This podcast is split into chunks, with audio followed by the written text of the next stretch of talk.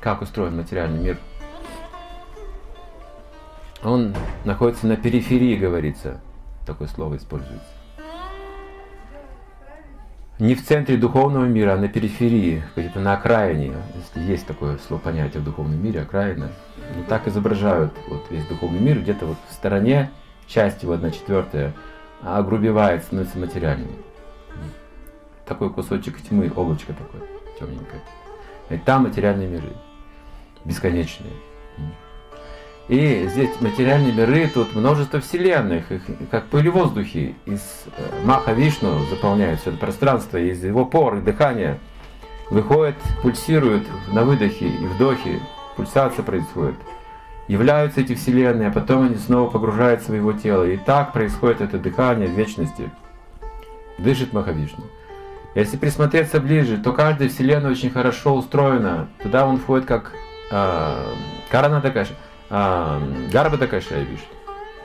Чтобы структурировать вселенную, поддерживать ее структуру. И тут есть различные планеты, разные локи, разные восемь миллионов четыреста тысяч форм жизни, различных э, машин биологических для души, для душ. И разные уровни планетных систем. И есть низшие планеты всякие, там Рауравы, Маха Раурава, там адские миры, есть подземные миры адского типа, но райские, где много очень богатства. Есть земной уровень средний, над земным начинаются уже райские планеты, выше райских высшие планеты, такие как Махарлока, Тапалока, Джаналока, в конце концов высшая Сатья-лока. Интересно что? Что планета Земля, где мы сейчас существуем с вами, необычное место описывается в шастре, что здесь есть представительство всех этих лог, как посольство.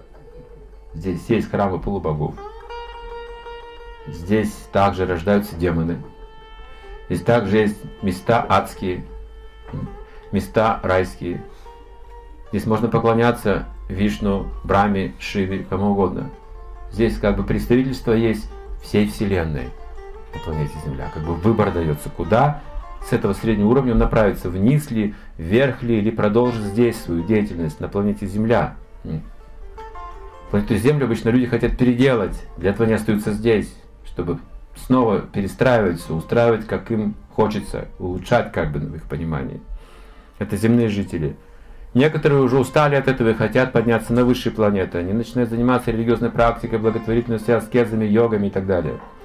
Кто-то здесь получает возможность нарушать законы, воровать, отнимать собственность, применять насилие и прочее, совершать злодеяния.